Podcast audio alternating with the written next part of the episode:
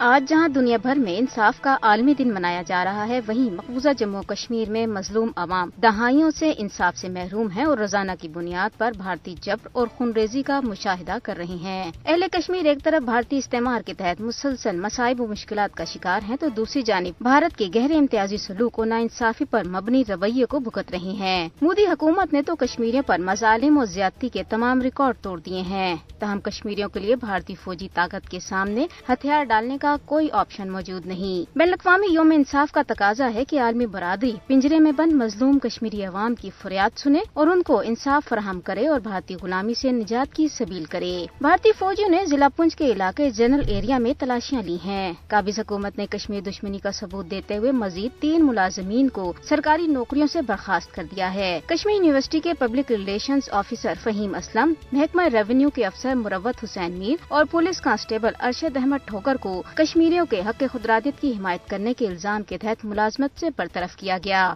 بھارتی ریاست مہاراشٹر کے ایرنڈل قصبے میں ضلع انتظامیہ نے ایک ہندو تبا تنظیم کے مطالبے پر ایک آٹھ سو سالہ پرانی مسجد کو سیل کر دیا ہے۔ منی پور میں تشدد، مار دھاڑ اور جلاؤ گھیراؤ کا سلسلہ بدستور جاری ہے۔ ایک تازہ واقعے میں ایک ادھیڑ عمر خاتون کو گولی مار کر ہلاک، متعدد ٹرکوں کو تیل چھڑک کر آگ لگا دی گئی۔ سکھ فار جسٹس کے زیر اہتمام کینیڈا میں خالستان ریفرنڈم کے دوسرے مرحلے کے لیے مالٹن اور انٹاریو میں ووٹنگ کا انعقاد کیا گیا جس میں ہزاروں افراد نے شرکت کی۔ درسنا سکھ فار جسٹس نے کینیڈا کی حکومت سے ملک کے اندرونی معاملات میں واضح مداخلت کینیڈن سکھوں کے خلاف نفرت اور تشدد کو ہوا دینے پر بھارتی ہائی کمشنر سنجے کمار ورما کو ناپسندیدہ شخصیت قرار دینے اور ملک بدر کرنے کا مطالبہ کیا ہے۔